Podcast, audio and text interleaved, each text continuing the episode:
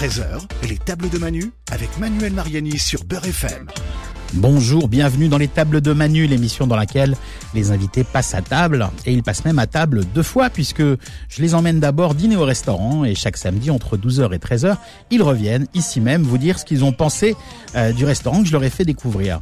Et comme ce ne sont pas des invités comme les autres puisqu'ils ont une actualité à partager avec vous ou bien ils exercent une passion ou un métier peu courant, tables de Manu c'est également l'occasion de découvrir leur univers.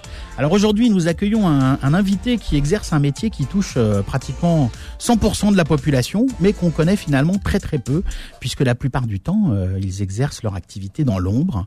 Euh, c'est le cas de notre invité euh, d'aujourd'hui, il s'appelle Alain Rimbert. Bonjour Alain, comment allez-vous? Bonjour Manu, bah, ça va très bien. Bon, Alain, je vais pas faire durer le, le, suspense plus longtemps et je vais révéler votre métier aux auditeurs. Vous êtes monteur. Alors, aucun rapport avec l'équitation ni avec les meubles Ikea. Expliquez-nous un petit peu ce que vous montez. Je monte des films, des documentaires. D'accord. Donc De vous faites ce qu'on appelle du, ouais. du montage, euh, euh, du montage d'images, euh, bah, un petit peu comme euh, euh, notre ami Nico qui réalise l'émission, euh, qui lui monte du, du son, mais des images aussi parfois d'ailleurs. hein. Il est, il est Ben ouais, multitâche, quand Nico. tu hein. filmes tes émissions, par exemple. C'est vrai, absolument, absolument.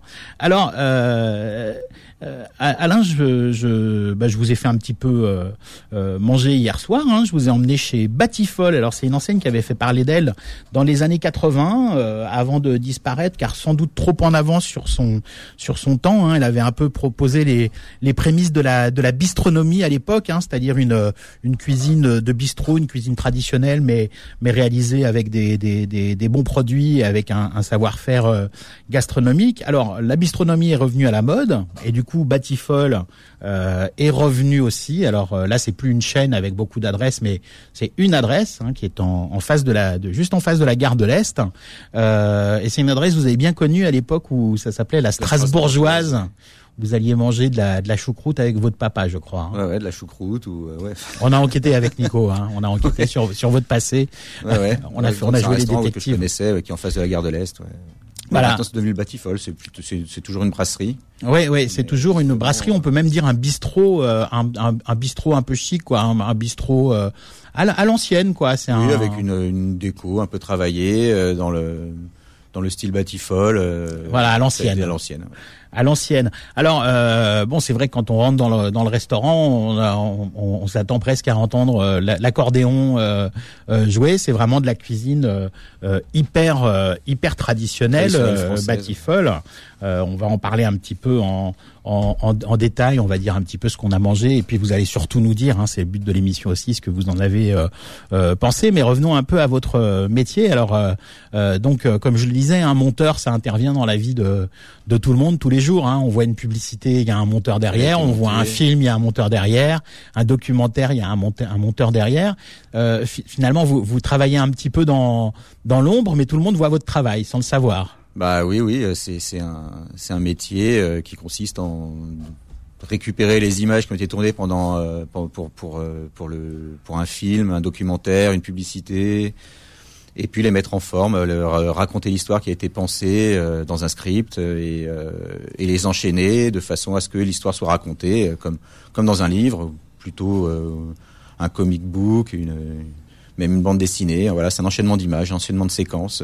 Ouais. Qui raconte l'histoire. Ouais, on vous donne, on vous, on vous livre d'un côté des images et de l'autre côté une histoire. Oui. Euh, et c'est à vous de Parfois raconter des l'histoire. storyboards. Ouais, c'est ça, des petites, euh, des storyboards, c'est-à-dire comme une bande dessins. dessinée un oui, peu. c'est ouais, le film qui a été ouais. qui a été mis sous forme euh, dessinée et qui euh, qui avec des avec des indications de euh, de plans de- sur les plans, comment ils ont été filmés, euh, le mouvement dans le plan. Si c'est un plan large, un plan moyen. Ouais. Alors ça, ouais, bon, vous rentrez un peu dans le Ouais. détail de la technique. Euh, ça parlera peut-être pas forcément aux auditeurs, mais vous allez pouvoir nous expliquer tout ça. Alors, est-ce que, est-ce que le paradoxe justement, euh, c'est pas que un, un- un bon montage, euh, finalement, ça doit pas se voir? La plupart du temps, c'est c'est invisible.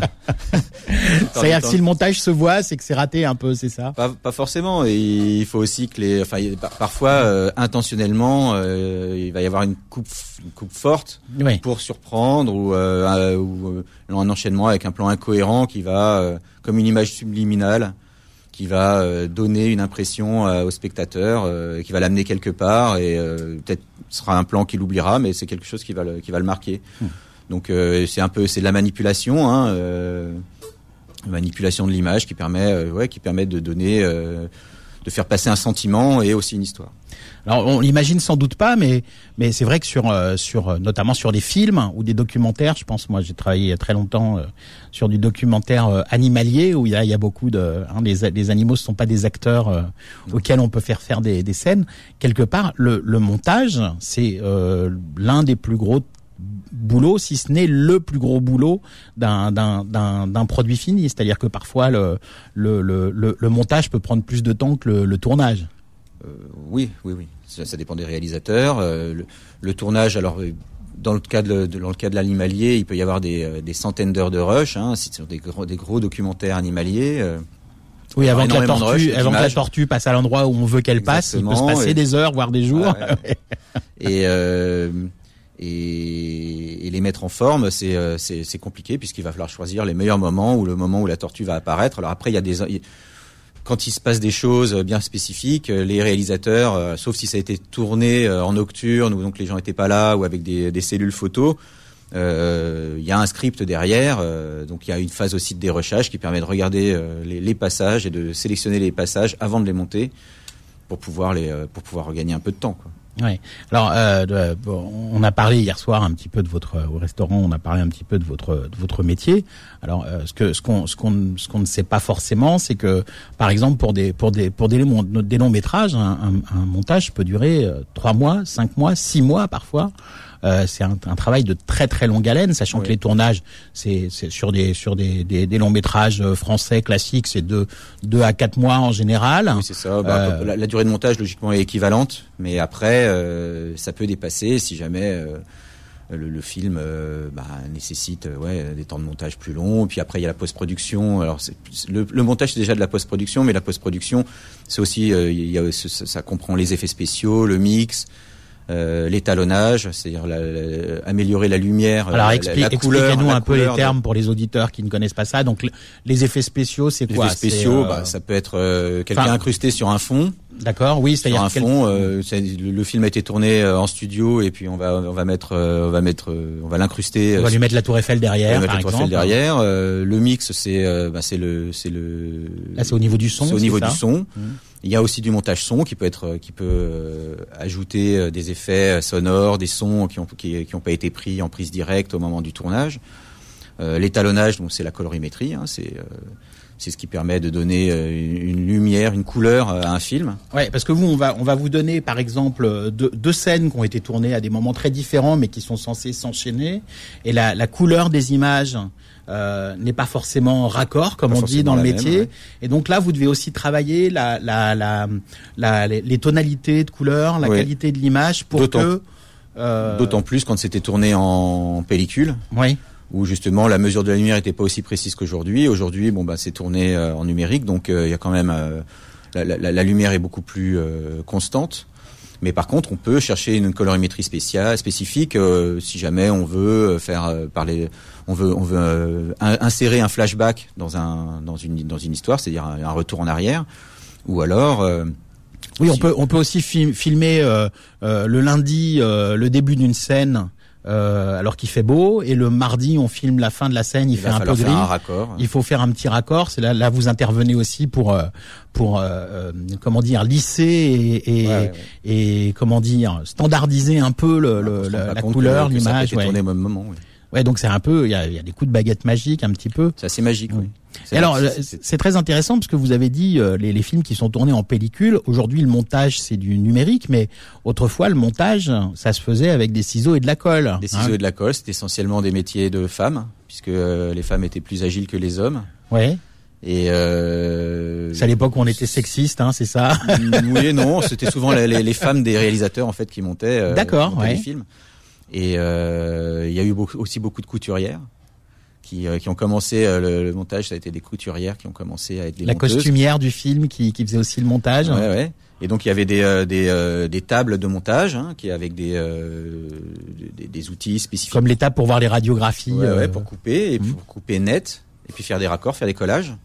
Et puis il y en a qui coupaient au ciseau, hein, qui n'avaient pas les moyens, qui, qui, montaient dans leur cuisine. Je parlais de, de Louise Buñuel hier, qui avait monté, je crois, Los Olvidados dans sa cuisine. en coupant sa, pelli- sa pellicule avec ses ciseaux. Entre entre la paella et le et le touron. Ouais, et il en a fait un chef-d'œuvre.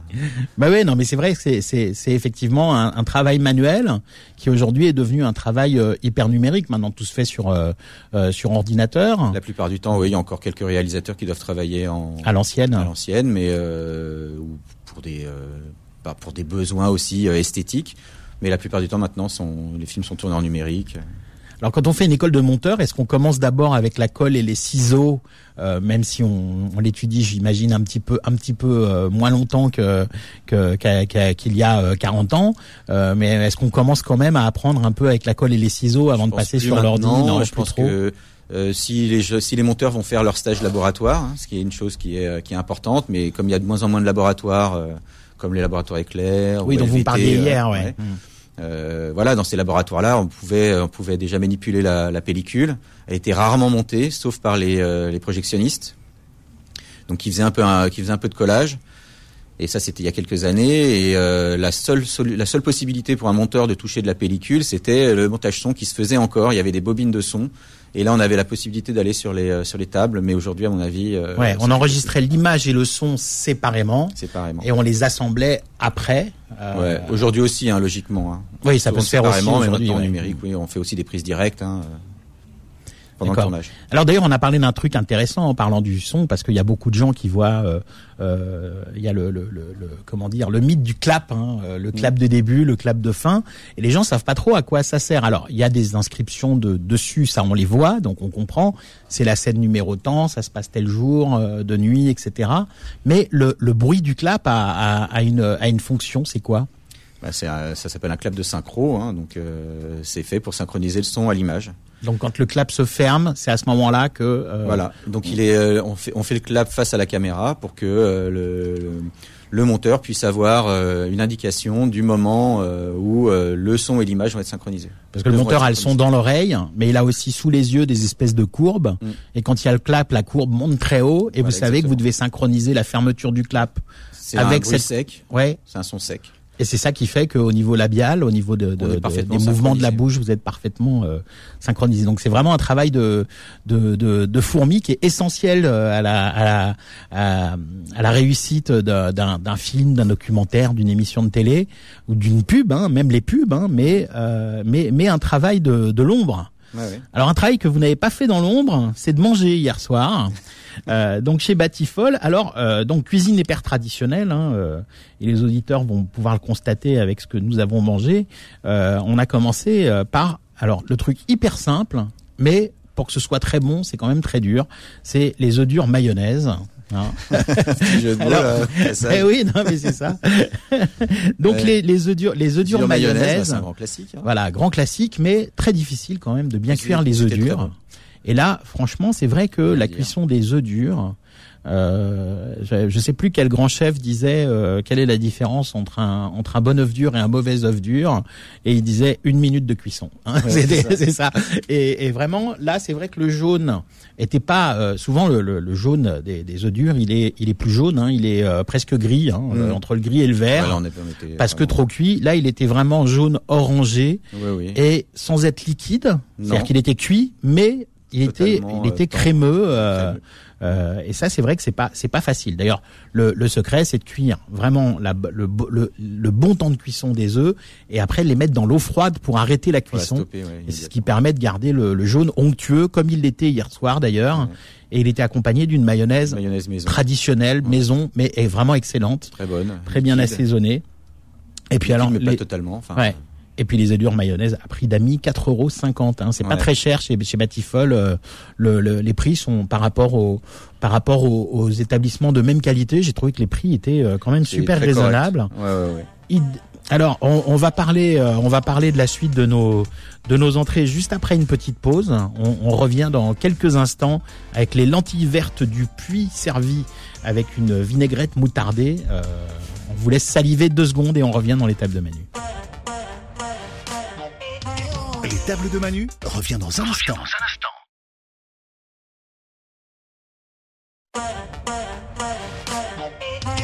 Midi 13h, les tables de Manu avec Manuel Mariani sur Beurre FM.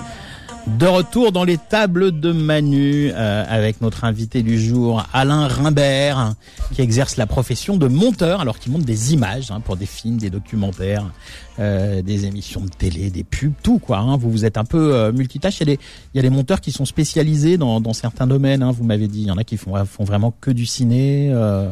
Oui, il y a, il y a bah, à un moment donné, quand on commence le montage, on choisit un petit peu sa voie. On va, on va choisir plutôt euh, la télé, plutôt, enfin, plutôt le cinéma. On va, enfin, en, en, tout cas, en tout cas, on va faire tout pour aller vers une dans une direction. Et après, les peu plus passerelles artistique, sont, on va les dire. passerelles sont pas évidentes. Hein. Quand on a travaillé à la télé, euh, on n'est pas forcément accepté dans le milieu du cinéma, mais les, les choses, les choses changent maintenant un petit peu hein, quand même. Les passerelles sont possibles mais pour des raisons budgétaires ou pour des raisons, euh, oui, budgétaires, puisqu'il va falloir vendre les films, ben on cherche d'avoir des, des, des, monteurs cinéma dans le cinéma euh, qui sont euh, reconnus comme tels. Ouais, parfois primés même, hein, vous m'avez dit. Primés euh, ou pas, prix, ouais, ouais. ouais, ouais, c'est beau, c'est toujours mieux. euh, voilà, donc c'est c'est aussi pour récupérer des points au CNC, si les points euh, sont toujours euh, d'actualité. euh, euh, euh,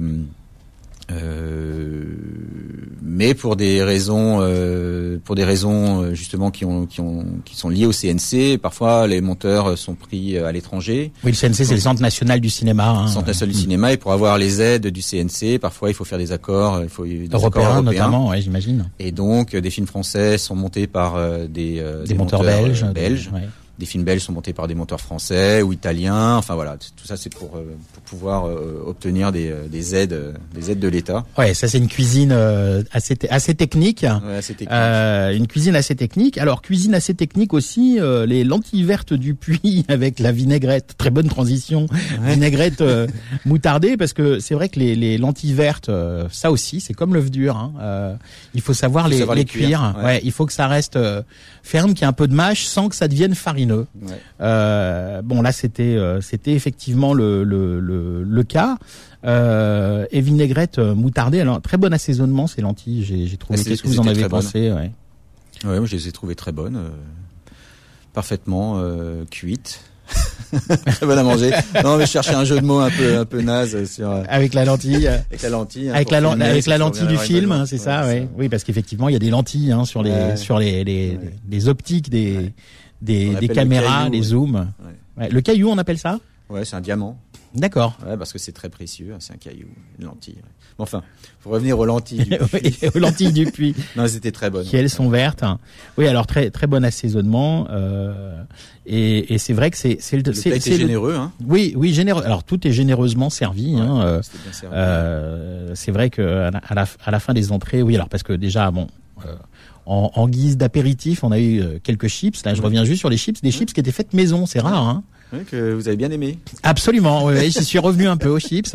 Les chips maison, alors c'est- c'est- les, les chips, c'est quand même très rare de trouver des chips maison. Alors, il y avait une enseigne, euh, je ne sais pas s'ils font toujours leurs chips maison, peut-être que si, euh, Hippopotamus, hein, la fameuse Oui. enseigne, qui faisait les chips maison, mais Ouais, qui ouais. était très grasse et très salée. Ouais, ouais, je crois que Euh, Alors que là, pas grasse du tout, euh, salé juste euh, juste ce qu'il faut, euh, et apparemment avec une très bonne pomme de terre, parce que les chips étaient vraiment vraiment goûteuses. Donc, euh, ne serait-ce que pour les chips, ça vaut le coup d'aller découvrir. Parce que chez Hippo, quand même, c'est présenté euh, dans un énorme jar à chips, et puis ils prennent tout ça, ils mettent ça dans un. Oui, oui, et puis c'est très gras, c'est très gras. hein. Moi, le souvenir que j'ai, ça fait Ouais. ça fait quelques dizaines d'années que je suis je suis pas allé chez Hippopotamus, mais le souvenir que j'en ai, c'est que les chips c'était quand chips, même peu super grasse. Ouais, ça, ça, ça se voyait sur les doigts. Hein. Quand Ouais, on s'essuyait ouais, les doigts dans la serviette, après euh, il y avait des petites traces jaunes. Hein. Ouais. C'était pas terrible. C'était pas terrible. Euh, donc une cuisine euh, super euh, super traditionnelle. Hein. Euh, euh, c'est vrai que la, la, la cuisine euh, la cuisine de de, de- du, du Batifol, euh, c'est euh, c'est aussi euh, des, des escargots hein, qu'on a failli goûter. Alors idem, hein, c'est vrai que quand on mange des escargots de Bourgogne euh, persillés dans les restaurants, on voit ça affiché à 15, 18, 20 euros. Là, les escargots, de- les six escargots de Bourgogne, 9 euros. Ouais, Euh, la salade de lentilles vertes du Puy, 5 euros. Mm. Euh, vous, vous qui allez souvent au, au restaurant, hein, puisque vous êtes un, un- un fin gourmet. Qu'est-ce que vous avez pensé des, des, des, des prix des, des entrées Ah, Moi, je trouve que les tarifs sont très corrects. hein. Alors- Ouais, ouais, c'est très correct. Bon, voilà, ça reste, euh, ça reste un, me- ça reste des plats euh, qui sont, euh, voilà, pour manger le midi, voilà, c'est, c'est, c'est, c'est- mais on peut manger pour euh, un plat direct, euh, pour 13 euros. euh, Oui, c'est ça. On, on mange pour pour 25-30 euros euh, Ouais. chez Batifol à la carte. Voilà. Hein, donc on choisit librement. C'est pas un menu sans que sans sans sans casser avec le. un plat du jour. Ouais, il y, y avait un plat du jour effectivement, mais bon, on peut on peut effectivement manger à la carte sans casser le sans casser le codévi. Euh, C'est ce ça, qui est- ils ont un semainier. hein. Voilà, oui. Donc il y a effectivement là, il n'était pas, euh, il était pas, euh, il était pas opérationnel quand nous on y est allé. euh, J'imagine à cause de du du Covid, euh, le fait qu'on est en, en plein mois d'août. Mais euh, mais il y a également un, un semainier. euh, alors le lundi la saucisse au couteau, euh, le mardi le petit salé lentilles, euh, le mercredi le bœuf bourguignon et le jeudi, ça c'est mon jour préféré, la tête de veau ravigote. Alors ça, qu'est-ce que c'est bon la tête de veau quand c'est bien fait. Hein. Et puis le vendredi une brandade de de cabillaud. cabillaud. Donc euh, voilà, vraiment du super euh, traditionnel. Et c'est vrai que le traditionnel, euh, c'est tellement mal fait parfois dans les brasseries de quartier, les petits restos de quartier, où euh, où, où c'est un, un mauvais cuisinier ou parfois quelqu'un qui n'est pas cuisinier, qui qui fait son sa blanquette ou son bourguignon, qui sont euh, su- super ratés. C'est vrai que c'est agréable quand même de pouvoir renouer avec de la cuisine traditionnelle, mais faite avec un savoir-faire. Voilà, euh, en face d'une gare. Donc, pour ouais. un touriste qui arrive à Paris, euh, C'est si- plutôt pas c'est mal. Le premier restaurant qui se fait, euh, dans lequel il va, et euh, celui-là, ben, c'est pas mal. Il va, avoir, il va commencer déjà à goûter euh, ouais, parce que la spécialité française. souvent les adresses qui sont en face des gares, euh, souvent c'est pas terrible, terrible. C'est vraiment Non. un peu l'attrape touriste comme on dit. Oui, hein. enfin Gare du Nord, il y a quelques trucs. Gare de l'Est, ben, il y a celui-là. hein, euh, Il y a quelques quelques enseignes, mais il y a celui-là qui est quand même sérieux. Euh, Gare du Nord, mais il y a Terry Marx qui a fermé. Hein. Oui, c'est ça. Euh, ouais. L'étoile du Nord. L'étoile du Nord. Ouais, donc il y a pas il y a pas grand chose. Hein, euh, c'est pas mal pour commencer. Oui, parce que c'est vrai, c'est vrai qu'il y y avait cette notion à une époque de buffet de la gare. Hein, euh, de la gare. dans toutes les, dans toutes les gares. D'ailleurs, c'est un. On peut manger des huîtres devant les gares. euh, Oui, c'est ça. Il y avait, il y a, il y a d'ailleurs aujourd'hui les, les commerces qui sont dans les gares sont, sont gérés par une entité qui dépend de la SNCF qui s'appelle Gare et Connexion. Et cette, euh, cette, euh, cette entité essaye de faire revenir les. C'était le cas d'ailleurs de l'Étoile du Nord euh, avec le chef Ouais. étoilé Thierry Marx. Mais c'est vrai que c'est pas, c'est pas facile quoi. Les gens, a les gens. euh, Saint-Lazare, c'est ça euh, non, c'est alors l'Étoile du Nord, c'était à Gare du Nord, mais Saint-Lazare, il y a Éric Fréchon, qui a Eric Fréchon, ouais, le chef du le chef du, du, du- de l'hôtel Bristol qui, qui a oui oui qui a qui a son restaurant qui s'appelle tout simplement Lazare euh, donc euh, où on mange euh, on, on mange très très bien là aussi une cuisine euh, super traditionnelle super traditionnelle euh, Gare Montparnasse euh, il y a des chefs qui vont arriver aussi. Il y a Christian Le Square euh, qui va être en gare de Rennes. Christian Le Square le chef du Georges V de mémoire. Michel Roth l'ancien chef du Ritz chef étoilé meilleur ouvrier de France qui va être, si je ne m'abuse, en gare de Metz ou Strasbourg. Enfin, lui, il est originaire de l'est, donc il sera dans voilà. Donc là, il y a une vraie une vraie démarche euh, pour euh, réinstaurer euh, le buffet de la gare. Donc des grands chefs, mais qui vont effectivement euh, décliner les petits plats régionaux euh, dans dans dans les gares euh, Ah correspondantes. Je trouve que c'est une une super euh, Ouais, parce que une super initiative. Dans une gare. Ouais, c'est c'est sûr. C'est sûr. On a toujours, on a tous l'image du sandwich SNCF, Ouais. hein, le, le sandwich emballé sous sous plastique, euh, qui, qui, qui est souvent euh, pas terrible.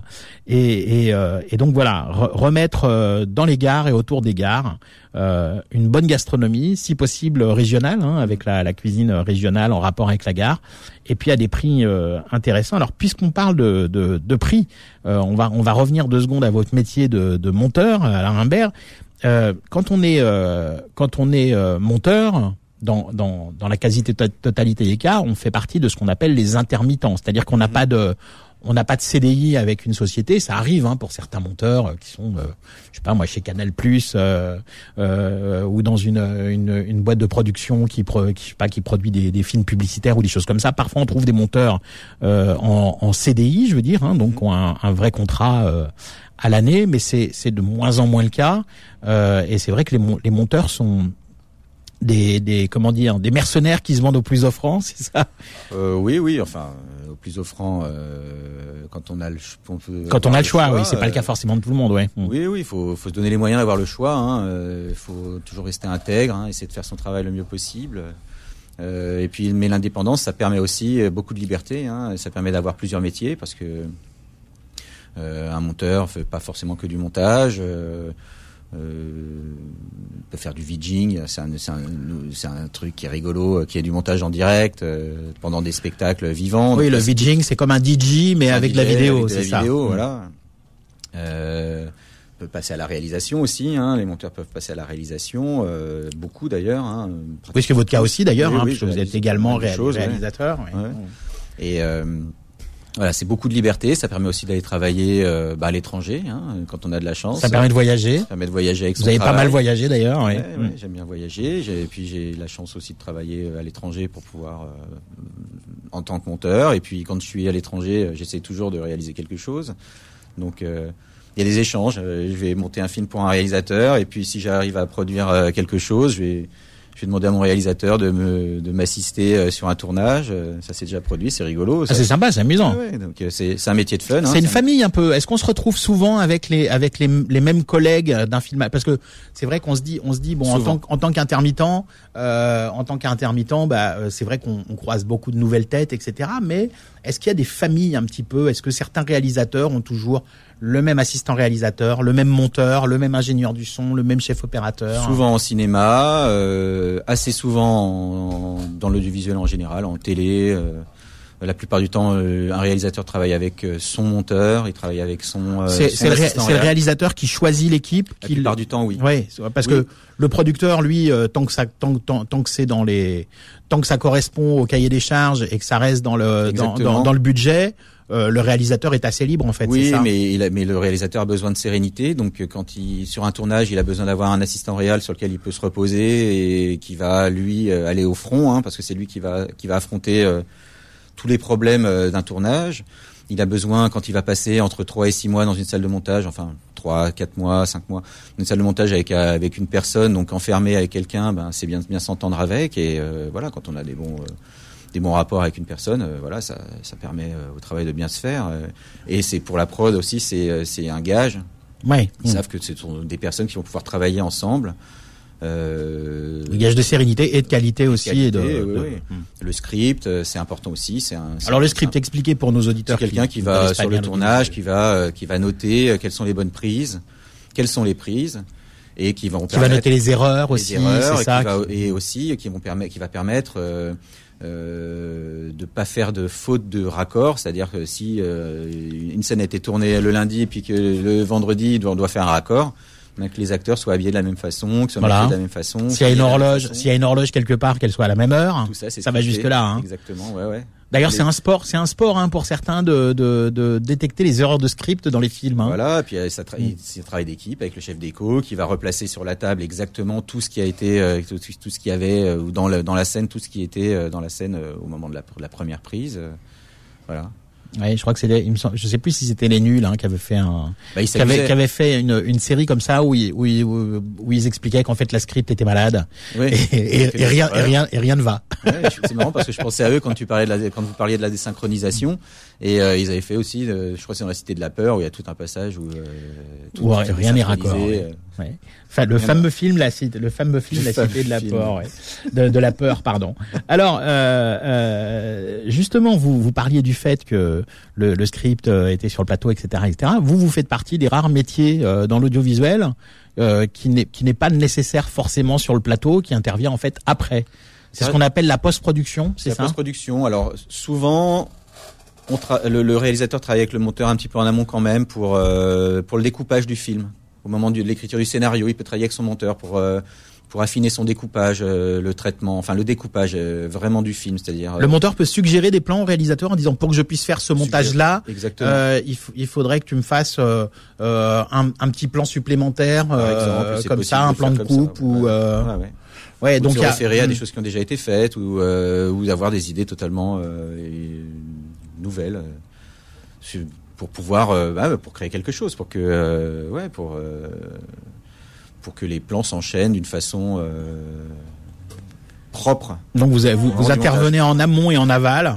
Donc vous Et ne connaissez pas les, les joies de la cantine de, Si, si, ça de tournage. le monteur Si. vienne sur le plateau le monteur peut venir sur le plateau c'est euh, souvent pas très bon les cantines, euh, les cantines de tournage. ça dépend, Ça le catering, Ouais, il y a des, il y a des grosses productions. Oui, sur les sur les sur les grosses productions, j'imagine. Ouais, si si c'est important Bon, euh, bah justement, on parle de, de cantine. Nous, hier soir, on est allé dans un restaurant qui n'est pas une euh, cantine, ou alors c'est une très bonne cantine.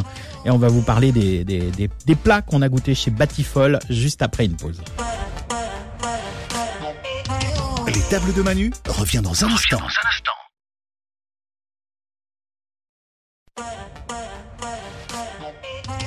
Midi 13h, les tables de Manu avec Manuel Mariani sur Beurre FM.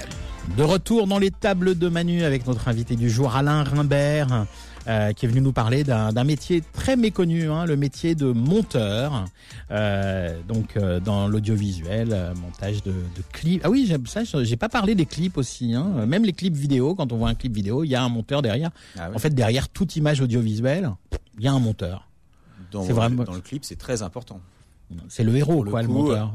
pour le coup, euh, c'est lui qui, enfin, il va, il va vraiment. Euh... Oui, parce que là, on doit synchroniser les coupures euh, d'images avec la musique, etc. Euh, oui, alors il y a un, y a, y a un problème de rythmique. Il y, a vraiment du, là du rythme à avoir, et puis, euh, ouais, les plans sont très courts, les, les, situations de tournage sont souvent très multi, sont multiples. Ouais, c'est à 3-4 avoir... minutes un clip. Ouais, ouais, faut beaucoup d'idées. Il y a souvent beaucoup d'effets spéciaux. Ça peut être le monteur, ça peut être un quelqu'un qui le fait en, en aval, hein, après le monteur. Euh, ouais, ouais, en, en, clip vidéo, en pub, le, le monteur est assez important. Bon, le, les pubs, c'est oui, surtout que là, on est sur court, des formats très courts. Hein. C'est très court, c'est-à-dire entre euh, 12-14 secondes et puis euh, 30 secondes pour les versions. Euh, il y a deux versions de pub. Euh, le clip vidéo, ouais, c'est le monteur est assez important. C'est un exercice ouais, particulier. Un bon exercice, ouais. Mais d'ailleurs, c'est, c'est, on voit ça comme un métier technique, mais en fait, non, il y a beaucoup d'artistique hein, dans le montage. Il y a les deux parties, il y a, il y a les, deux, euh, les, deux, euh, les deux facettes. Hein. Il y a la facette technique dont on essaye de se couper le plus possible. Hein. Quand on monte, moi j'essaye de d'évacuer la technique, de plus y penser pour vraiment me focaliser sur le sens, l'artistique quand euh, il y a une dimension artistique euh, et le sens quand il y a une, quand il y a euh, quand dans le documentaire la plupart du temps dans, dans un film aussi voilà de pas être incohérent et que ouais. Bon alors pour pas être incohérent, on va vous parler des plats euh, qu'on a mangés au restaurant euh, Batifol pendant ce dîner où vous m'avez parlé un peu de ce, ce métier passionnant qui est, qui est, le vôtre et qui est le métier de, de monteur euh, audiovisuel. Euh, donc vous avez, vous avez goûté une pièce du boucher. Alors apparemment, si je ne me trompe pas, c'était euh, c'était une pièce de, de rumsteak, donc une viande à la fois goûteuse et, et, et ouais. tendre, avec une sauce batifol. Alors, expliquez-moi qu'est-ce qu'il y avait dans cette sauce batifol, cette mystérieuse sauce batifol. Ah bah, c'était une sauce. Euh...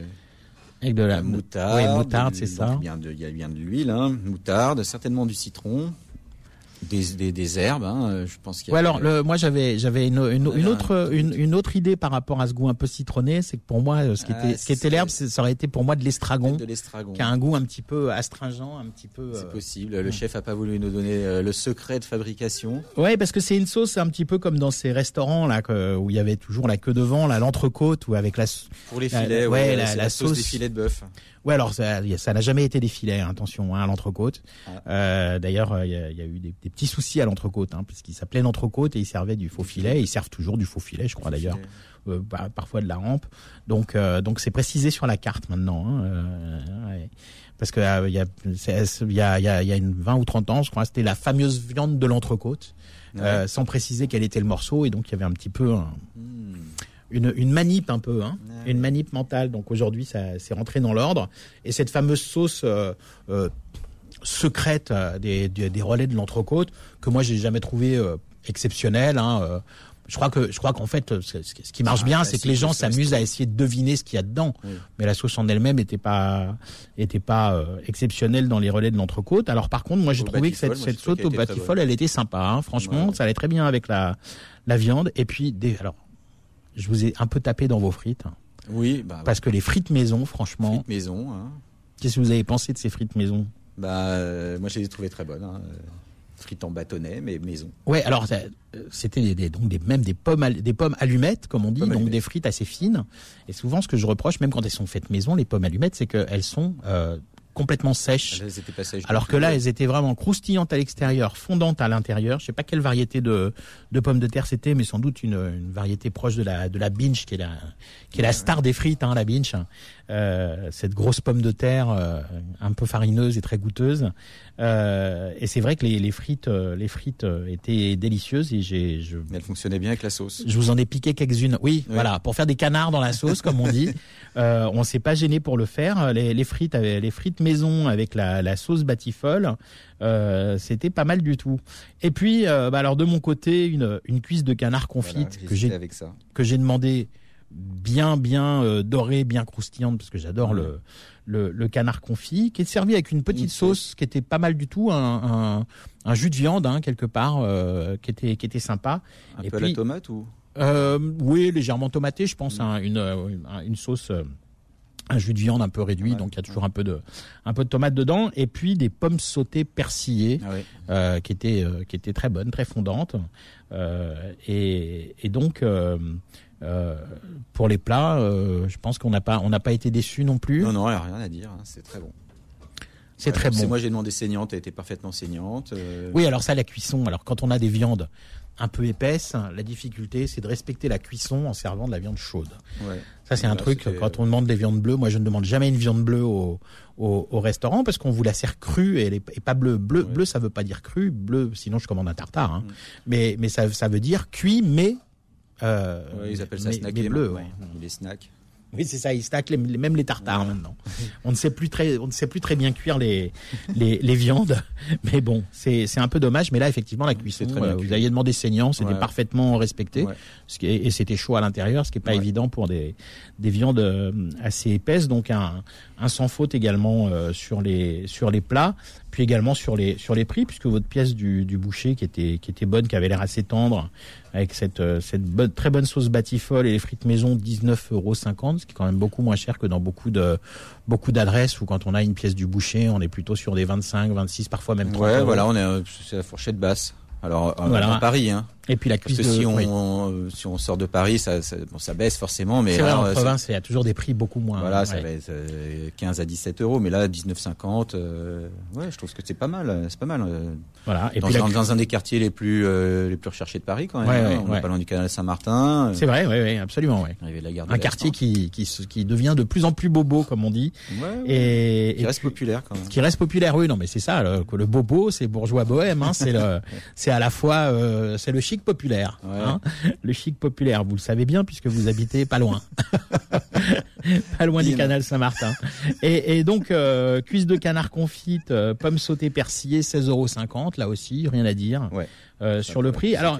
On a, il y a même des plats qui commencent à, à 13 euros, hein, comme les, les ravioles du Dauphiné gratinés au parmesan, euh, le suprême du, poulet euh, de poulet fermier rôti, pommes grenaille et champignons à 14 euros. Alors tout, absolument tout est fait maison. Hein, c'est indiqué Ouais, ouais. sur la sur la Il y a une choucroute. Hein. Il y a une choucroute également, oui. Euh, alors il y a deux choses qui sont pas faites maison, mais c'est précisé sur la carte avec une petite étoile. C'est les escargots de Bourgogne euh, persillés. Ça c'est vrai qu'ils sont rarement euh, euh, faits maison. Oui. Et puis le, le, le baba au rhum, c'est-à-dire que les babas sont achetés tout, tout prêt à un spécialiste et puis ils sont après. Mais la cuisse de canard aussi, visiblement. Ah oui, c'est-à-dire qu'elle est, elle est confite. euh, oui, elle est confite. euh, Oui, les pommes sautées. Les, oui, l'astérisque est sur les pommes sautées persillées, mais les pommes Ouais. sautées persillées sont faites maison. C'est la cuisse de canard confite qui est, qui est livrée Ouais. déjà confite. Ah oui, oui. Mais ça aussi, c'est c'est très fréquent. D'ailleurs, les, les cuisses de canard sont, sont rarement confites euh, Ouais. euh, sur là, place. Il y a l'Alsace qui vient, euh, qui est, Oui, c'est est au ça. bout du train. Là. Voilà, c'est l'Alsace, c'est c'est en, en ligne directe. hein. Alors euh, le, le donc des, des plats euh, des plats euh, assez bons euh, assez bon marché, euh, mais de, de bonne euh, de bonne qualité. Euh, alors avant de avant de parler un petit peu de dessert, on va revenir un petit peu à votre euh, à votre euh, métier. Ça fait ça fait combien de temps que vous exercez ce métier de, de monteur dans l'audiovisuel? Plus de 20 ans, 20, 25 ans, je crois. D'accord. Ouais. Fait pas votre âge. hein. Non.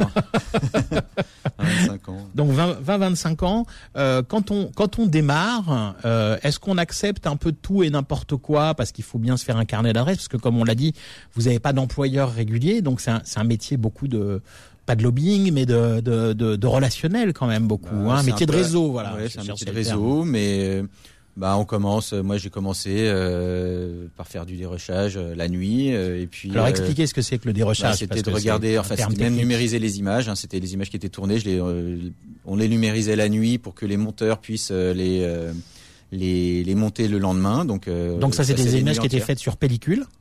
Alors là, c'était pas sur pellicule, c'était tourné euh, en euh, en cassette. Ah oui, d'accord. Les cassettes. Euh, Alors les fameuses Betacam. Ouais, les pellicules, c'est un transfert, euh, le transfert de pellicule à numérique, ça se fait par sur des machines hein, qui sont des euh, comme des scanners, hein, téléscans. Euh, Oui, là, ça vous transforme un signal euh, euh, analogique, c'est-à-dire des cassettes vidéo, en signal numérique. Signal numérique, c'est enregistré sur l'ordinateur, euh, sur des disques durs, et puis à partir de là, euh, on peut, on visionne les images euh, comme si on regardait la télé. Oui, parce qu'autant avec la pellicule, on, on- on fait le montage avec euh, des ciseaux et de la colle. Avec des cassettes, c'est pas du tout comme ça que ça marche. Non, non, bah donc il faut passer par la phase, euh, la phase de, de digit, hein, de numérisation. Alors on peut aussi monter, euh, enfin dans le temps, ils montaient avec des machines. euh, on avait une cassette à gauche, une cassette à droite, à droite, et puis euh, Comme on un copiait, un peu. on copiait euh, ce qui ce qu'il y avait à gauche sur sur celle de droite, et puis on les mettait bout à bout. C'était un- une phase de transition ce que j'ai pas connu d'ailleurs, j'ai pas travaillé là-dessus. Le métier a complètement changé en, en 30 ans. euh, il y a, Ouais, il y a ouais, eu, moins de on est, ça. on est passé ça, de la pellicule à la, à la, à la VHS, enfin la VHS. Dans le dans, dans, dans l'audiovisuel professionnel, c'est des Betacam hein, ou, des, ou des choses comme ça. Donc on est passé de de de de, la, de, pellicule. à la cassette vidéo et de la cassette vidéo à la j'allais dire à la clé USB presque. Hein. Ouais, ouais, euh, c'est pratiquement. Alors, c'est tout juste si euh, maintenant, ouais, sur certains reportages, c'est tourné et c'est envoyé en direct euh, par satellite. Hein, L'image est tournée et euh, elle est envoyée dans le cloud, hein, presque euh, D'accord, oui. pendant qu'il tourne. Hein, ouais, ouais. Oui, donc, vous, récupérez les images éventuellement en temps réel. C'est pour ça d'ailleurs qu'on voit parfois des, des, des, des reportages qui sont faits, je pense notamment aux chaînes info, euh, Ouais, sur les chaînes où, info, où ouais. le, où le montage est fait à la volée. C'est-à-dire qu'entre le moment où un événement se passe, euh, les images arrivent dans le cloud, comme vous dites, ouais. elles sont elles sont livrées directement sur un serveur euh, Ouais, internet. Et là, les monteurs le récupèrent, mettent Ouais. euh, le nom du reporter en dessous. C'est euh, pratiquement immédiat. on hein. appelle ça quoi Un banc synthé, c'est ça Comment on Un appelle ça? synthé Un avec synthé, le nom, oui, oui. un synthé. Donc là, c'est quand on vous a- on affiche le on nom rajoute le nom du reporter, euh, ou, ou le, le- le- le- le- le lieu où ça se passe. Ouais, ouais. Non, ça peut être, c'est pratiquement immédiat. Hein, c'est envoyé sur un, un, un réseau, euh, c'est récupéré sur des disques durs. Hein, et là, euh, avec certains logiciels qui sont, euh, il n'y a plus qu'à, il y a plus qu'à faire le montage. Là, vous êtes presque en fait à- à- entre le, entre le, le- entre le, le, le, le- travail de monteur et le travail de réalisateur de direct, presque, quand vous ouais. faites des, des, des choses comme ça, des, ça, reportages ouais. ou autres. Mais alors là, là en général, c'est plus des monteurs qui sont euh, là travaillent pour les en, en CDI dans les dans les rédactions des journaux, des euh, journaux télévisés. télévisés. C'est pas tout à fait le même métier. Là, on est on est moins sur de l'artistique, on est plus sur de la news. euh, de la news, ouais. C'est pas le même métier. D'ailleurs, est-ce que est-ce que quand on quand on a touché à Il bon, hein. l'artistique, oui, c'est sûr, c'est sûr. Il doit il doit y avoir effectivement des des, des références comme dans tous les métiers. Mais est-ce que est-ce que quand on a touché à l'artistique, c'est dur de pour des raisons euh, alimentaires ou pratiques de retourner sur des des des des, des, des projets un peu plus euh, je sais pas news ou un peu plus euh, techniques comme ça, euh, un peu moins artistiques. Ça déjà est-ce que ça arrive? Est-ce qu'on arrive à Bah, moi, je dirais que je, je cherche toujours à euh, ce qui est qui a un intérêt dans ce que dans le travail que je fais. Donc, faut qu'il y ait, faut qu'il y ait du sens. Euh, la, la news, pourquoi pas euh, Ce sont des sont des durées de travail qui sont sont, sont des conditions de travail qui sont assez difficiles quand même. Hein. Mhm. Donc, souvent, ce sont les les jeunes monteurs qui font ça ou qui sont très habitués. Euh, oui, c'est moins relax. C'est des, des- c'est- c'est c'est court. Il va falloir travailler euh, dans l'heure. Ouais. Comment comment ils se forment les, les jeunes monteurs hein? Il y a des écoles. S'il y a des, des, des auditeurs qui nous qui nous écoutent, des jeunes auditeurs et qui cherchent leur euh, leur voix et que c'est ça- Bon, il y a de plus en plus d'autodidactes, mais sinon il y a des écoles. Il y a des écoles hein, euh, de, de- de montage, d'audiovisuel. euh, ouais, des studios écoles comme ouais, on dit, le- des je sais pas, l'ESRA pour les, les plus connus, euh, 3IS. ouais, l'école supérieure de réalisation l'INA, qui a audiovisuelle, formé des monteurs. Et puis il y a la FEMIS, hein, il, y a, il y a les grandes écoles de la cinéma. fameuse FEMIS, ouais, voilà, qui là est très axée cinéma. On apprend aussi la réalisation, on apprend cinéma, tous les métiers un voilà. peu, hein, c'est ça. Ouais, ouais. C'est une école généraliste, on va dire. Oui, la bah, à partir de la deuxième année, on choisit si on va être euh, monteur, euh, scénariste, réalisateur. On passe par tous les métiers quand même. Hein. Je crois quand on, enfin, je Oui, on apprend un peu de FEMIS, tout, on ouais. passe par- un Mm. peu par tous les métiers. Oui. Pour comprendre son métier, il faut connaître le métier des autres. Oui, oui, pour ça. Alors, on, on arrive un petit peu au terme de l'émission, donc on va parler rapidement des, des, des desserts. C'était dur d'arriver jusqu'au dessert, hein, parce que les, les plats étaient généreusement servis. Ouais, ouais. On a quand, même, euh, on a quand même tenté le, la mousse au chocolat grand cru et le baba au rhum. Ouais. Bon, alors euh, mousse au chocolat, vous m'avez fait remarquer qu'il y avait une petite pointe de sel Ouais. dans la mousse au chocolat, et c'est vrai que euh, ça aussi c'est euh, euh, c'est un truc de grand cuisinier, donc de la cuisine mousseuse. traditionnelle, mais avec une technique de grand cuisinier. Une pointe de sel dans le chocolat. là, c'est les auditeurs. Si si vous nous écoutez, si vous avez l'habitude de cuisiner le chocolat, mettez une petite pincée de sel dedans. Vous allez voir, ça relève le chocolat. C'est c'est délicieux. Alors une mousse au chocolat très très généreuse à 6 euros. Et puis un baba au rhum, très bien. Au Très rhum. très bon baba au rhum, moelleux, souvent c'est sec hein, les baba au rhum. Ouais. Là 8,50 euros. Euh, bon là il y a le prix Excellent. du rhum, il y a le prix du rhum avec, hein, c'est Oui, pour ça. Euh, mais effectivement très bon. Donc verdict euh, Batifol, est-ce qu'on valide? Totalement. totalement Oui. Ok, donc pour pour 25 à 30 euros, on peut faire un un repas absolument euh, délicieux. Je vais rappeler l'adresse. Alors pour les pour les auditeurs parisiens, l'adresse bah c'est en face de la gare de l'Est, on va dire, hein, parce que la le 5 rue du 8 mai 45. Même quand on habite Paris, on connaît pas forcément. Donc Batifol, 5 rue du 8 mai 45 à Paris 10e, juste en face de la gare de l'Est. Ce qui est intéressant, c'est que c'est ouvert 7 jours sur 7 non-stop. Donc euh, s'il y a des gens qui sont encore en vacances mais à Paris, euh, s'ils déjeunent tard, hein, s'ils font la grasse matinée, ils peuvent aller déjeuner tard au Batifol. Jusqu'à 2 heures du Et- matin, hors pandémie. Oui, hors pandémie, oui, là, et ça fermait un petit peu plus tôt. Et puis on peut y aller le matin aussi, prendre un petit déj, l'après-midi, prendre un, un petit verre en terrasse avec les très bonnes chips faites maison. Donc une adresse qu'on vous recommande, Batifol, 5 rue du 8 mai 45. On vous remercie Alain Rimbert de, de nous avoir parlé également de votre métier de monteur, C'est moi qui vous remercie. hein, monteur audiovisuel. Euh, et puis on se retrouve euh, la semaine prochaine euh, avec un nouvel invité euh, et un nouveau restaurant. À la semaine prochaine. Retrouvez les tables de Manu en direct tous les samedis de midi à 13h et en podcast sur beurrefm.net et l'application Beurre FM.